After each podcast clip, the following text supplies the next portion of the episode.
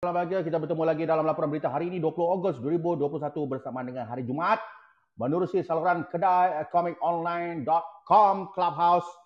Saya Fazal Mota, koresponden komik anda bersama dengan Saya Zikri.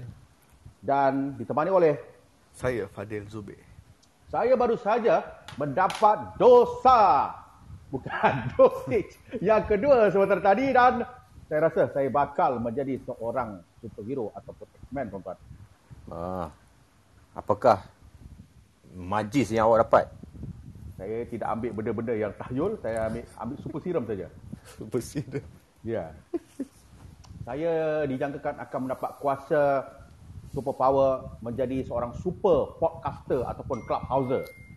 Oh. Bayangkan ta- macam tadi awak persoalan saya, kenapa Faizal hendak baca berita dan buat rakaman dan buat live pukul 10 back to back? Kuasa saya sudah mula muncul. Oh. 8.30 pukul, pukul 9 baca berita, 9 sampai 9.30 kita buat rakaman dan pukul 10 kita live untuk guest of the week. Bayangkan eh.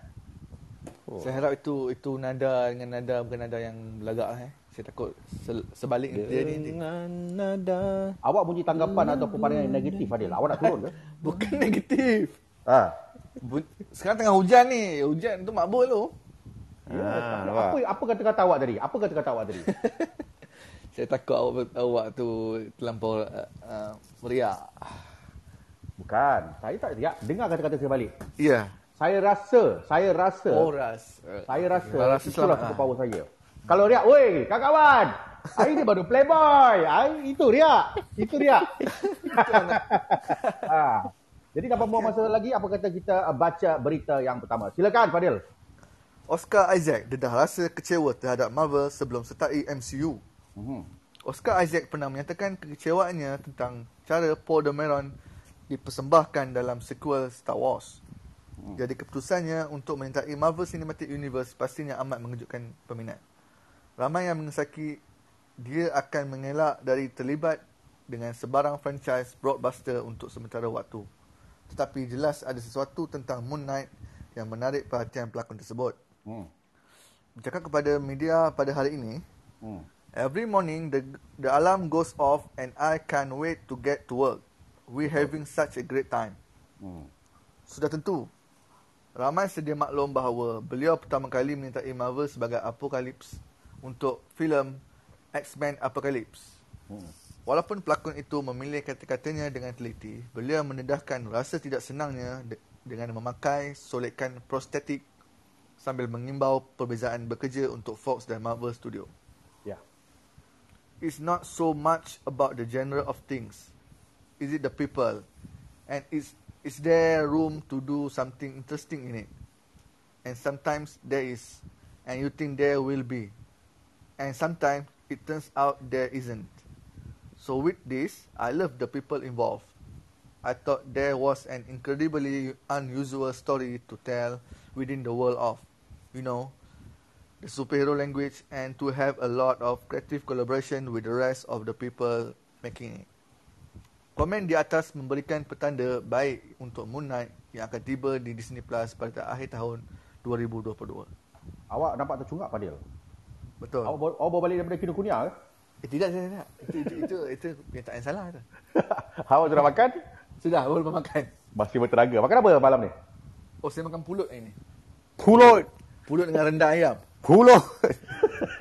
sabar, sabar sikit. Punchline itu patutnya harus disimpan kerana yang mengambil dosage itu adalah saya bukan awak. Kenapa awak yang bertenaga? Jadi persoalan saya Fadil eh? Ya. Berdasarkan laporan yang terkini awak sudah menonton atau sudah tonton X-Men Apocalypse? Sudah. Apa pendapat awak dalam filem tersebut? Saya rasa uh, dia punya CGI dia jijik sekali.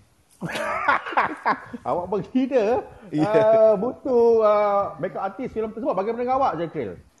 Uh, betul lah. Dia punya CGI dia comot lah, comot lah.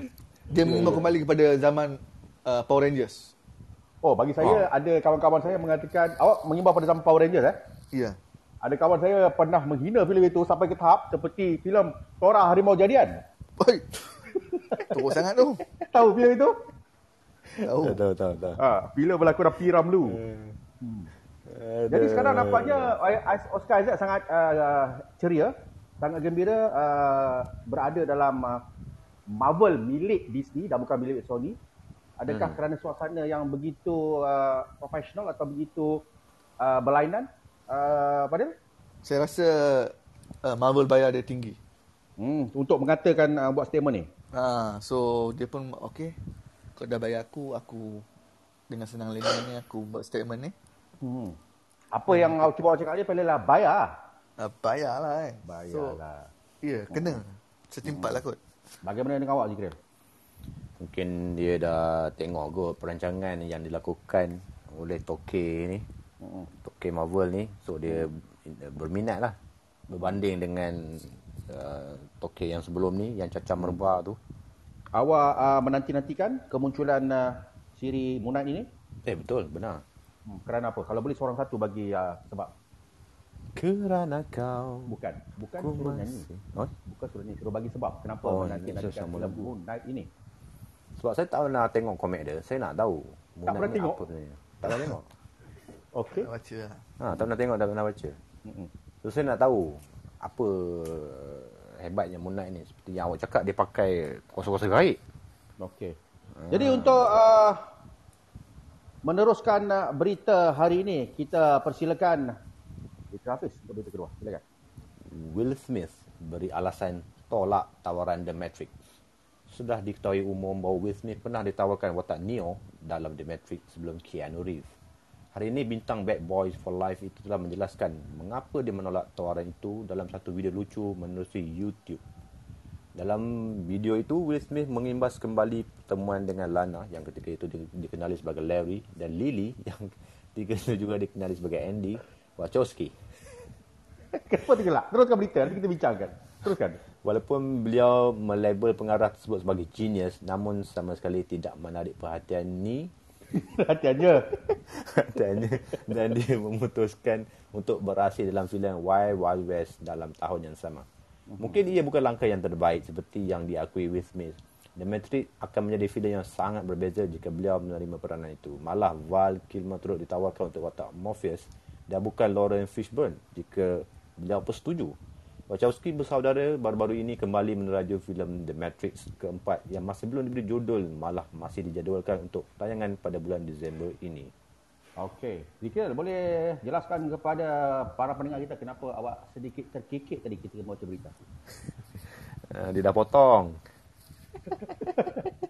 Kenapa ya? Kenapa sampai terjadi begini? Malah kita tahu bahawa Larry dan juga Andy Wachowski adalah seorang atau dua orang adik-beradik yang sangat hebat mutu pengarahannya atau mutu tulisannya dalam The Matrix. Apa yang terjadi pada mereka agak-agaknya? Uh, beginilah eh. Uh, hak kebebasan eh. Nak buat macam mana. Dia belum besar ni di sebelah sana. Tapi Mungkin ada- ya, itu itu yang saya tak yang saya tak, tak, tak tarik sangat. Yang ni saya nak tertarik ni. Hmm. Ni nak tayang bulan bulan 12 ni. Tajuk tak ada lagi ni. Pasal apa ni? Saya rasa mereka mengikuti langkah untuk berita yang terakhir ni iaitu seperti Spider-Man No Way Home. Oh. Barangkali. Tapi saya yakin filem ini walaupun masih uh, lagi tertera dalam IMDb atau Wikipedia yang akan dirilis pada Disember tidak akan ditayangkan pada Disember ini. Walaupun seperti yang dilaporkan ini Mhm. pada Disember saya yakin tidak akan dirilis pada bulan Disember. Sebab Kerana kerana ma- masa begitu suntuk. Bayangkan ya, tarikh tayangan 16 Disember okey. tidak ada judul lagi. Oh itulah tidak dia. ada tidak uh, ni tidak ada trailer. Eh, Akan tetapi alah. ada satu ada. ha, ada satu perkara yang uh, tuan-tuan harus ingat eh, tentang uh, The Matrix 4 ni yang menarik yang boleh saya kongsikan. Ha. Dia akan ditayangkan menerusi HBO Max. Oh nice. Sudah pun disenarai eh, Nice. pada 16 Disember. Ini ada satu filem-filem Christmas juga ni. Tapi, Tapi- tapi, tapi- syuting dah habis kan? Dah selesai dan uh, uh, post production juga sudah selesai. Mhm. Cuma nak uh, polish sana sini. Tarikh tayangan seluruh dunia ada 16 Disember manakala dalam HBO Max adalah pada 22 Disember nanti. 16 eh tak lama lah berapa hari je. Hmm. Setakat ini hanya lima orang saja nama pelakon yang sudah confirm. Ah, maaf saya, enam orang. Aha, itulah Ke- dia. Apa Keanu aku Reeves, tak tahu. Keanu Reeves sebagai Neo, Carrie Ann Moss kembali sebagai Trinity, Jada Pinkett Smith juga kembali sebagai Niobe. Okey. Okey. Dan kita ada ejen baru, ejen Johnson eh, mengganti ejen Smith, ejen Smith tu iaitu Daniel Bernhardt, Lambert Ah. Wilson. Dan kita ada dua orang pelakon yang hebat, uh, eh, tiga sorry, maaf, tiga pelakon yang hebat akan menyertai filem ini iaitu Yahya Abdul Matin yang jadi Black Manta dalam dalam Aquaman akan join. Mhm. Neil Patrick Harris akan join juga. Okey. Okey. Awak kenal limited edition dan yang paling paling terkini yang saya baru dapat berita Priyanka Chopra. Oh, okey. Oh, Oh, kira ke okey. Chopra. Priyanka Chopra akan beraksi dalam Matrix 4 ini. Oh, Fishburne ni confirm dah memang tak ada lah dalam tak ada. ni. Dikatakan Yahya Abdul Matin atau mungkin salah seorang pelakon baru ini akan menjadi version reboot Morpheus Oh. yang yang baru seperti mana version uh, Oracle. Ah, okey okey okey okey. Tapi itulah tajuk pun tak ada lagi ni. Sebelum kita berpindah ke berita seterusnya, berita terakhir, sekiranya anda diberi peluang untuk memberikan tajuk untuk Matrix 4 ini, apakah yang anda berikan, uh, Fadil? Matrix primai-primai tantu. Teguk betul. Zikril? The Matrix lagi. Dua-dua teruk. Maafkan saya, gaji awak dua-dua dipotong eh. Kerana Aduh. tidak membuat sebarang uh, research untuk perkara ini. Dan untuk berita seterusnya dan berita terakhir, silakan. Diri sendiri. Tidak itu saya. Edin Malik ingin baca berita saya rasa. Mengangkat tangan. Ah, Silakan, bagi bagi. silakan Edin. Adakah Nak baca baca. berita atau... Nak baca? Nak baca? Patut, patut masuk awal. Awak dah tahu pukul 9 saya ada rakaman. Eh, saya saya lambat baca notis. Maaf. Okey, silakan. Presiden Marvel Studio jelas kelewatan trailer rasmi Spider-Man No Way Home. Hmm. Oh, nanti saya nak macam lah boleh? Oh. Sila. Ah, sebab tu lah dia terlambat. Video apa ni ni pun lambat. Tajuk dia ni. Oh, kena kelewatan kena eh, kena. lewat. Ha, kena Edin kena. Malik tidak ada kena mengena dengan Marvel Studios. Malah beliau ada kena mengena dengan kedai kami online.com. Silakan dulu.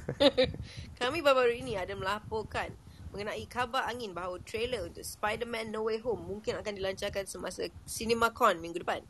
Akan tetapi, ia masih belum dapat disahkan dan kami sama sekali tidak mempunyai sebarang kemaskini rasmi mengenai filem tersebut sejak sekian lama. Presiden Marvel Studio, Kevin Feige, yang kini sedang sibuk mempromosikan Shang-Chi. Oh, Cut. Kevin apa? Zikril? Feige. Ah. Baca Okey. balik. Presiden Marvel Studio, Kevin Feige, yang kini sedang sibuk mempromosikan. Shang-Chi. Oi. Pelong kau. Kevin Feige. Feige. 5G. Feige. Okay, Feige. Feige. Take Presiden three, Marvel, action. Presiden Marvel Studios, Kevin Feige yang kini sedang sibuk mempromosikan Shang-Chi dan Legend of the Ten Rings terus-menerus telah mendapat sasaran pihak media serta tidak mendapat mengelak dari pertanyaan Samal. Sama. Sama, sama. Sama. Selamat, selamat. Walaupun Jangan menghina tiada, eh. walaupun tiada sebarang pengumuman besar ba- bala beliau Beliau. Be- Walaupun tiada pengum, sebarang pengumuman besar, beliau sebenarnya sedang mempertimbangkan kerahsiaan yang dirasakan perlu untuk filem itu. Kita ada Kevin Feige di sini menurut beliau. Honestly, I've seen the fever online. It has not necessarily occurred to me that it is any more or less a secret than any of our other projects. I think all of our projects, we want to preserve the surprises. That's all. That is all the secrecy is for. Terima kasih. Itu mungkin alasan yang relevant. Tapi filem Hmm? Relevant. Relevant, baca betul-betul. ini kali kedua eh. Tu no. Ini berita berita berita baru Edin. Berita berita baru. Saya type laju-laju untuk kena deadline. Oh, okey okey okey. Hmm. Itu mungkin alasan yang relevant. Tapi filem Spider-Man No Way Home bakal ditayangkan kurang 4 bulan lagi. Jadi ini merupakan satu situasi yang agak luar biasa dan belum pernah berlaku dalam sejarah Hollywood moden. Namun yakinilah dan percayalah bahawa andainya trailer itu muncul, pihak kedai komik online akan mem- .com akan membuat ulasan secara besar-besaran serta eksklusif sempena tayangannya pada du- 17 Disember nanti. Terima kasih Edin. Eh, Um, Jikril, Fadil. Ya, ya, ya. Peringkat terakhir berita ini, saya nak awak baca seorang sekali dengan nada yang paling bersemangat. Mulakan dulu. Dengan nada, okay. Oi, oi. Ah. Jikril, mulakan dulu. Fadil, Fadil dulu, Fadil dulu. Apa dulu?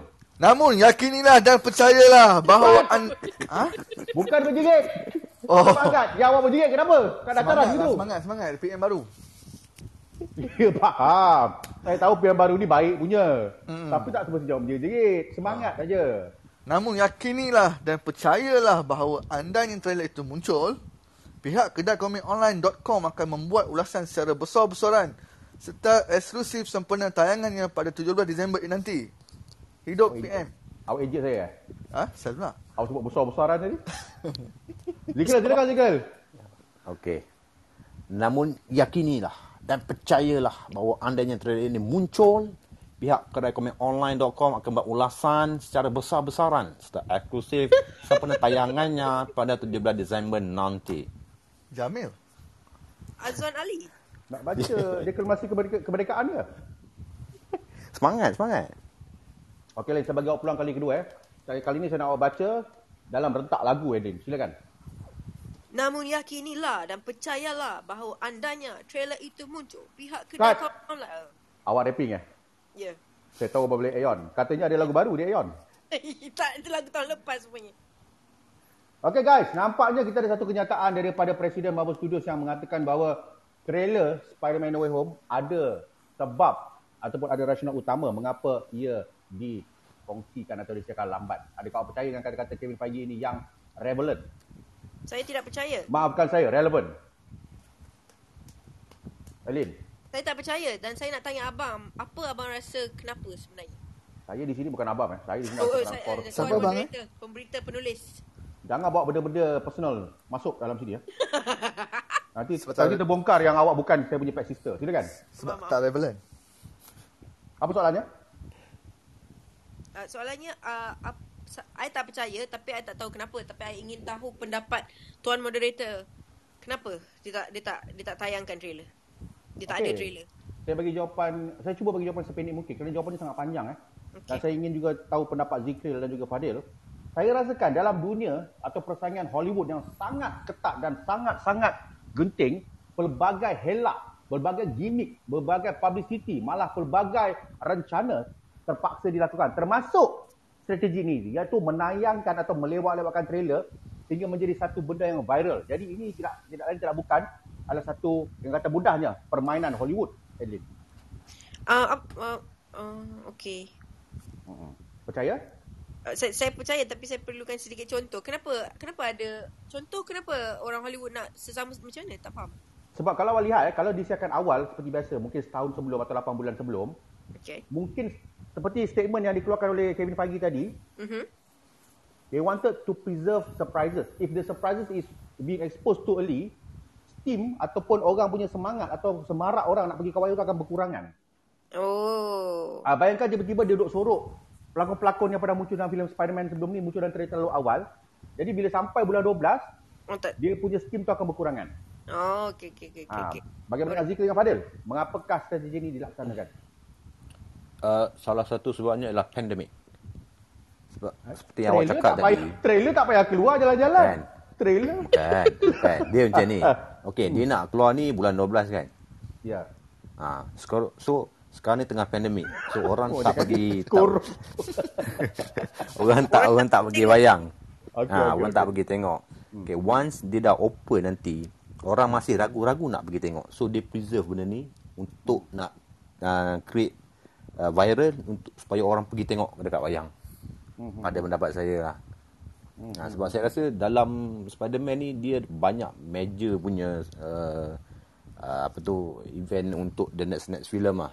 Pencetus lah, pencetus lah lebih, lebih kurang. Banyak plot-plot lah. besar yang begitu menggegarkan ya. Yes, that's why saya rasa dia, dia simpan dulu sebab COVID punya hal lah. Saya rasa COVID punya hal lah. Sebab dia nak simpan hype tu nanti bulan 12, dia letup kan. Ha, okay, semua orang uh, pergi wayang.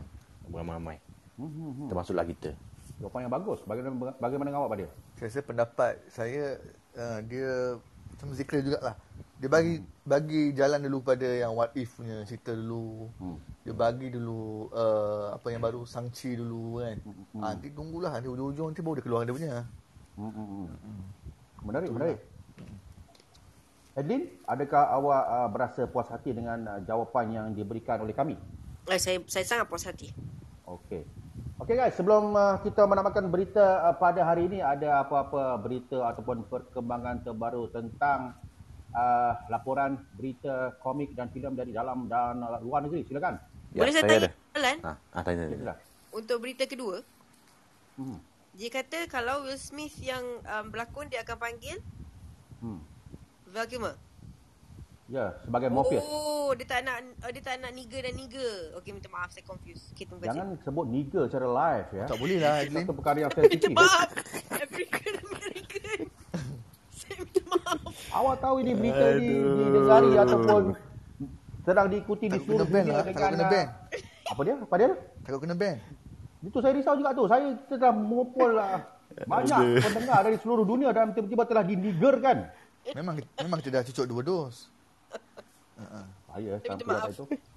Oleh itu saya ingin uh, minta atau mohon Edin untuk buat kenyataan uh, maaf secara rasmi di sini untuk pendengar kita. Saya minta maaf kerana Awak tahu tak kenapa tiba-tiba saya bawa masuk peguam masuk? Kerana awak harus buat kenyataan rasmi supaya peguam tu boleh buat rip saman. Silakan. Saya minta maaf kerana menyebut the N word. Saya tidak bermaksud menjadi seorang yang racist. Tapi tapi ta, tapi itu tidak bermaksud uh, pada saya N word tu bukan um, menghina. Itu adalah perkataan cool bagi saya. Cuma Itu maaf. sekiranya awak seorang penyanyi rap boleh dianggap cool tapi awak bukan seorang penyanyi rap. Malah awak rap tadi pun bersepah. Saya rap Aeon style. Okey. Saya terima kenyataan maaf awak itu. Saya ada soalan, saya ada soalan. Sila. Ah. Uh, tadi siang tadi saya ada tengok ada another He-Man punya trailer lah. Hmm, betul betul betul. Ha, so maknanya ada dua He-Man dalam Hmm. Netflix. Betul betul. Apa dah jadi sebenarnya? Sebenarnya jawapannya mudah. Saya saya percaya dan saya dah bersedia untuk uh, soalan-soalan seperti ini. Saya bagi jawapan mudah. Silakan. He-Man and the Masters of the Universe yang baru saja disiar atau dikongsikan dalam bulan lalu itu adalah hmm. untuk pasaran dewasa atau pasaran remaja ke atas. Manakala untuk He-Man yang kita baru tengok baru ni trailer itu adalah untuk pasaran kanak-kanak. Eh. Ha, maknanya dua pasaran Oh. berbeza. Ma- Sama macam Ninja Turtle lah. Kita ada tengok banyak version Ninja Turtle. Ada Ninja Turtle untuk kanak-kanak, ada untuk Hmm. family, untuk dewasa dan sebagainya. Tapi Faham? apa pendapat awak dengan He-Man yang yang awal itu hari keluar? Yang mana? yang itu hari keluar lah. Yang bulan lepas lah. Oh, itu yang the satu first, the first. Ha. itu satu pembaharuan atau satu nafas baru uh, yang saya rasa perlu hmm. kerana kita uh, telah sekian lama tidak tidak uh, melihat satu version He-Man sekalipun. Betul lah. Saya agak terkejut dengan ending dia. Macam, oh wow, okay. Tapi He-Man yang baru ni nampak macam lagi colourful dan menarik lah. Saya Apa yang hari ni? teruja. Ah, ya, ya, ya. Saya teruja. Ya, tengok. memang memang itu disasarkan untuk kanak-kanak itu. Oh, okey, okey, okey. So, dia dia tak berat sangat lah. Hmm. Okay, okay. Bagaimana dengan awak? Uh, Padel, ada apa-apa sebarang perkongsian menarik ingin dikongsikan untuk laporan kita pada hari ini sebelum kita uh, apa ya? Ah, tiada. Tiada ya? Ah, ah. Okey itu saja uh, tuan-tuan dan puan Kita dapat satu berita atau satu laporan daripada Konti. Saya ingin saya bacakan dari satu kenyataan daripada produser kita. Oh ya, kenapa kenapa? Silakan. Alamak, berita hari ini tak sempat rekod. Oh, okey. Tidak, tidak mengapa. Tak mengapa. Kerana apa? Kerana kita awal. Kerana kau ku masih Okey itu saja berita yang uh, kita boleh sampaikan dan kongsikan uh, pada hari ini. Saya ulangi kembali hari berita penting hari ini. Oscar Isaac dedah rasa kecewa terhadap Marvel sebelum sertai MCU. Will Smith beri alasan tolak tawaran The Matrix. Presiden Marvel Studios jelas kelewatan trailer rasmi Spider-Man No Way Home. Semua berita-berita ini boleh anda ikuti dan baca Saya ingin semula mencelah. di laman. Saya ingin mencelah. Saya tengah buat promosi ni. Cuba habis promosi boleh? Boleh, boleh, boleh. Saya tengah beria dengan promosi ni. Sebab itu daripada pengulas berita kepada jadi pengulas iklan. Sebab kita ada berita tergempar. Sikit lagi saya nak habiskan. Ah, boleh, boleh, boleh. Semua berita-berita tadi boleh anda ikuti dan baca semula menerusi laman web kedaicomiconline.com serta hmm. boleh anda langani menerusi media sosial Kedai Komik Online di Facebook, Instagram dan Twitter. Baru boleh mencelah sikit. Saya tengok promosi dah potong. Ah, maaf maafkan saya. Hmm. Kita ada berita tergempar. Sila. Kita punya cable guy sempat merakam episod ini. Boleh saya baca, boleh awak bacakan apa kenyataan gempa itu? Aku sempat rekod. Kalau nak. Okey. Cantik. Nanti boleh share. Siapa yang cakap tu? Awak kena sebut siapa yang cakap. Oh, saya uh, Alif Style cakap. Aku sempat rekod. Kalau nak. Hmm. So, dia berkata, cantik. Nanti nanti boleh share. Okey, mungkin kita boleh dapat sedikit kenyataan rasmi daripada produser kita yang uh, Nanti, tapi minta, nanti ya, minta beat eh. Beat. kita kena sahkan daripada beliau. Hello, hello Fadi. Hello, ya, ya, ya. Adakah benar awak yang berkata dalam bedroom tadi? Yes, betul. Boleh Ah, bacakan? Boleh bacakan? baru Disahkan oleh kita punya cable guy kita iaitu Cik Alif Style. Okey. Dia sempat merekod.